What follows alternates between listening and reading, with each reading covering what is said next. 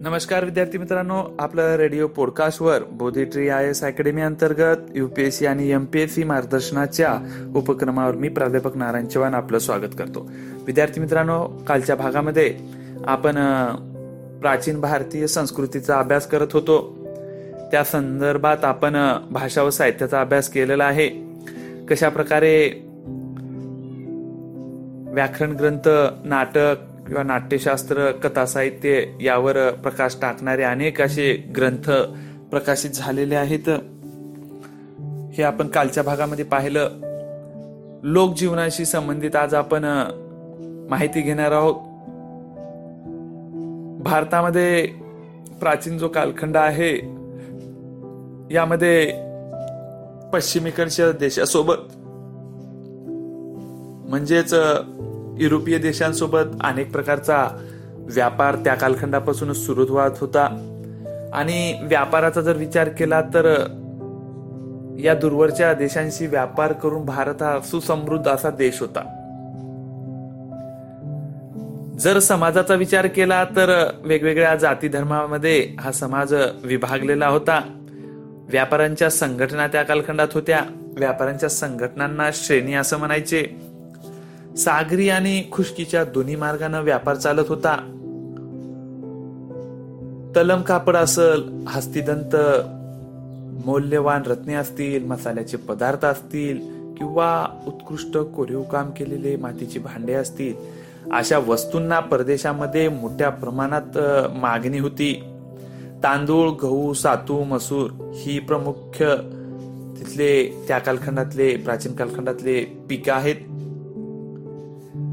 म्हणजेच त्या कालखंडातील लोकांच्या आहारामध्ये या पदार्थांपासून बनवलेले अन्न असेल मांस असेल मासे असतील दूध असेल तूप असेल फळे हे सुद्धा आहारामध्ये होतं. जर वस्त्रांचा विचार केला तर सुस्ती कापडाची वस्त्रे किंवा रेशीम किंवा लोकरी वस्त्राची कापडे ते लोक वापरायचे. ती वस्त्रे साधारणपणे आजचे धोतर उपरणे मुंडासे साडी या प्रकाराचीच होती. कुशाणांच्या काळात कपडे शिवण्याच्या पद्धतीचा परिचय भारतीयांना झालेला आहे. म्हणजे अशा प्रकारचं त्यांनी जीवन जगलेलं आहे. आपण थोडं समोर जाऊयात आणि विज्ञानाकडे वळूयात. वैद्यकशास्त्राचा जर आपण अभ्यास केला त्या कालखंडातील. विद्यार्थी मित्रांनो तर भारतीय वैद्यकशास्त्राला हा खूप मोठा प्राचीन इतिहास आहे. त्या कालखंडात वैद्यकशास्त्राला आयुर्वेद असे म्हटलं जायचं. आणि आयुर्वेदाला खूप प्राचीन परंपरा लाभलेल्या आहेत. आयुर्वेदामध्ये रोगांची लक्षणे रोगांचे निदान रोगांवरील उपचार या गोष्टींचा विचार केलेला आहे. त्याचबरोबर रोग होऊ नये म्हणून सुद्धा त्याच्यावर उपाययोजना सांगितलेल्या आहेत. बिंबिसाराच्या दरबारामध्ये जीवक हा प्रसिद्ध वैद्य होता. चरक संहिता हा ग्रंथ वैद्यकीय चिकित्सा शास्त्र आणि औषध शास्त्र यांची सविस्तर माहिती देणारा ग्रंथ त्या कालखंडात चरक यांनी लिहिलेला आहे. की कशा प्रकारे औषधशास्त्र असलं पाहिजे चिकित्सक शास्त्र असलं पाहिजे याचं ज्ञान चरक यांनी दिलेलं आहे. तर सुश्रुत्रो सुश्रुत या शैल्य विशारदाने लिहिलेल्या सुश्रुत संहिता या ग्रंथात विविध रोगांचे निदान व त्यावरील उपाय सांगण्याचे काम या ग्रंथांमध्ये केलेलं आहे. विविध कारणाने होणाऱ्या जखमा अस्थिभंग त्यांचे प्रकार आणि त्यावरील शस्त्रक्रियांचे प्रकार सांगण्याचं काम या कालखंडात या ग्रंथातून झालेलं आहे. या संहितेचे अरबी भाषेत सुद्धा भाषांतर झालेलं आहे. त्याचे नाव किताबी सुसूद असं म्हटलेलं आहे. सुसूद असं म्हटलेलं आहे.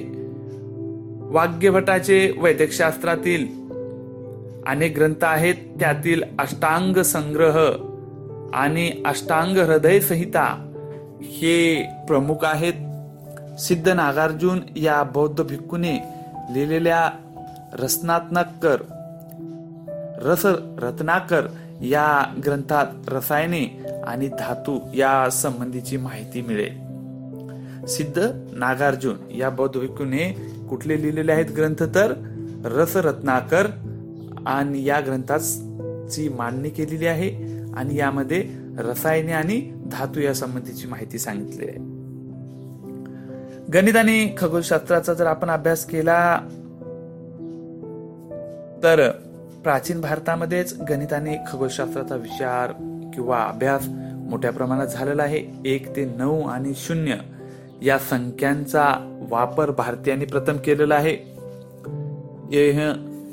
एक दह अशा साणापासून अंकांची किंमत बदलते. हे प्राचीन भारतीयांनी माहिती दिली. आर्यभट्ट नावाच्या शास्त्रज्ञाने आर्यभट्टीय हा ग्रंथ लिहिला होता. त्याने गणित क्रियांची अनेक सूत्रे सांगितली होती. आर्यभट्ट खगोल शास्त्रज्ञही होते. पृथ्वी सूर्याभोवती फिरते हे त्यांनी सांगितलं. इसवी सनाच्या सहाव्या शतकात होऊन गेलेले वराह मिहीर यांनी पंचसिद्ध धांतिका नावाचा ग्रंथ लिहिला. त्यात भारतीय खगोलशास्त्रांबद्दल ग्रीक रोमन इजिप्तीय या संस्कृतीमधील खगोलशास्त्रीय सिद्धांतांचा सुद्धा त्यांनी विचार केलेला आहे.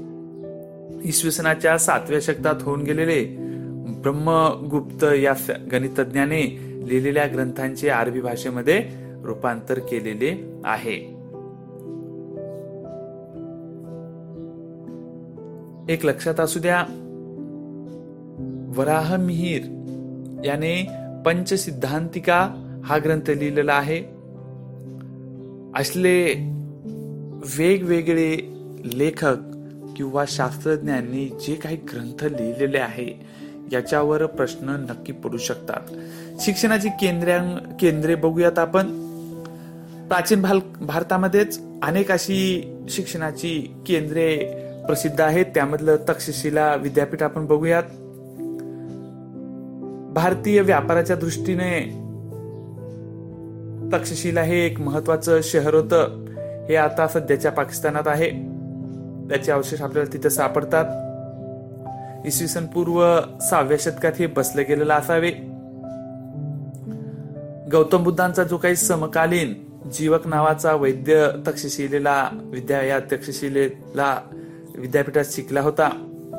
इसवी सन पूर्व चौथ्या शतकात तक्षशिला विद्यापीठाची कीर्ती सर्वदूर पसरली होती. मौर्य साम्राज्याचा संस्थापक चंद्रगुप्त मौर्य याचे शिक्षण सुद्धा याच विद्यापीठात झालेले आहे. व्याकरणकार पाणिनी चरक वैद्य हेही याच तक्षशिलेच्या विद्यापीठातून शिकून पुढे गेलेले आहे. सिकंदर असेल किंवा अनेक ग्रीक इतिहासकार असतील त्यांनी तक्षशिलेचे वर्णन केलेले आहे त्यांच्या लेखनामध्ये. ग्रीसमध्ये कुठेही अशा प्रकारचे विद्यापीठ अस्तित्वात नव्हते असे त्यांनी लिहून ठेवलेले आहे. त्यांनी सांगितलेलं आहे की तक्षशिला या विद्यापीठासारखं कुठलंही ग्रीसमध्ये एवढं विस्तृत आणि मोठं विद्यापीठ नाहीये. चीनी बौद्ध भिक्खू फाय्यान यांनी इसवी सन चारशेच्या सुमारास भारतात आला होता. यावेळी त्याने तक्षशिला विद्यापीठाला भेट दिली. या विद्यापीठामध्ये वैदिक वाङ्मय असेल बौद्ध तत्वज्ञान असेल अर्थशास्त्र तर्कशास्त्र अशा विविध विषयांचं शिक्षण त्या कालखंडात दिलं जात गेलं. वाराणसीकडे आपण वळूयात. वारणा आणि असी या गंगेच्या दोन उपनद्या आहेत. या दोन नद्यांच्या मध्ये वसलेल्या शहरालाच वाराणसी असं नाव देण्यात आलेलं आहे. वाराणसी येथे वेदांचे तसंच जैन आणि बौद्ध तत्वज्ञानाचं शिक्षण देणारी केंद्रे ही प्राचीन काळापासूनच होती. वल्लभी कडे आलो तर गुजरातमधील सौराष्ट्रात वल्लभी नावाचे प्राचीन नगर आहे. इसवी सनाच्या पाचव्या किंवा आठव्या शतकात उदयाला आलेले हे शहर आहे. यामध्ये जैन आणि बौद्ध तत्वज्ञानांची महत्वाची ज्ञानाची केंद्रे किंवा शिक्षण देणारी केंद्रे उपलब्ध होती. शुआंग श्वांग आणि इत्सिंग या चीनी बौद्ध भिक्खूंनी वल्लभीला भेट दिलेली आहे. नालंदा विद्यापीठ आपण पाहूयात. आजच्या बिहारमधील पाटणा शहराच्या जवळ नालंदा विद्यापीठाचे अवशेष आपल्याला मिळतात. सम्राट हर्षवर्धनाने या विद्यापीठाला अनेक अशा उदारमनाने देणग्या दिलेल्या आहेत. युआन श्वांग यांनी आणि इत्सिंग यांनी केलेल्या वर्णनाहून नालंदा विद्यापीठात हजारो विद्यार्थ्यांची राहण्याची सोय व शिक्षण घेण्याची सोय तसेच हजारो ग्रंथ उपलब्ध होते. विक्रमशिला विद्यापीठ विक्रमशिला विद्यापीठ आजच्या बिहारमधील भागलपूरच्या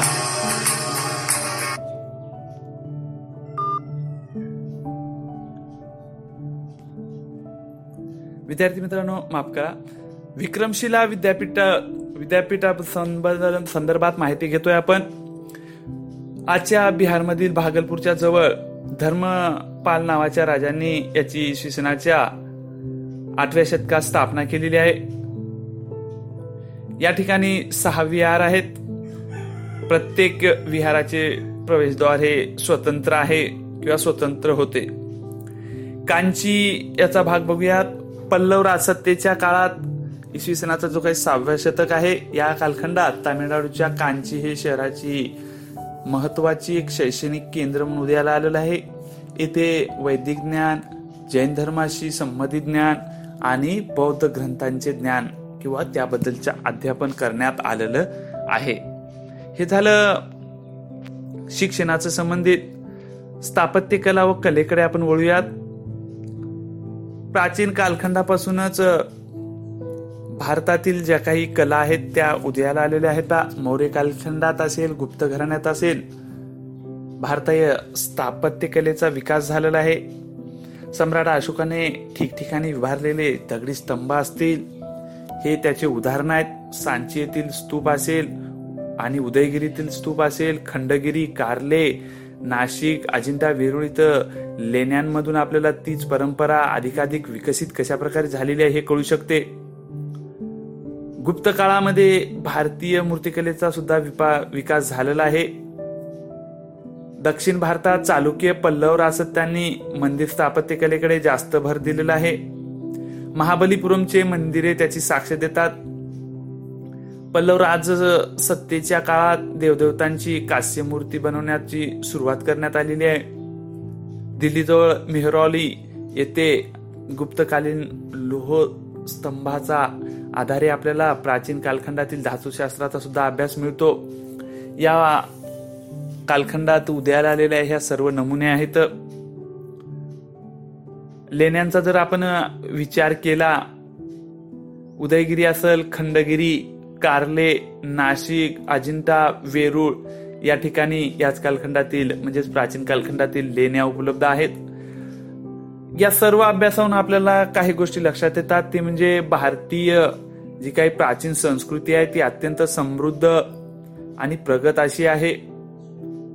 आणि सर्व दूरवर पोहोचलेली ही संस्कृती होती. आता पुढील भागामध्ये भारत आणि जगाचा काय काय संबंध आलेला आहे या संबंधित आपण अभ्यास करणार आहोत. आजच्यासाठी आपण इथंच थांबूयात. नमस्कार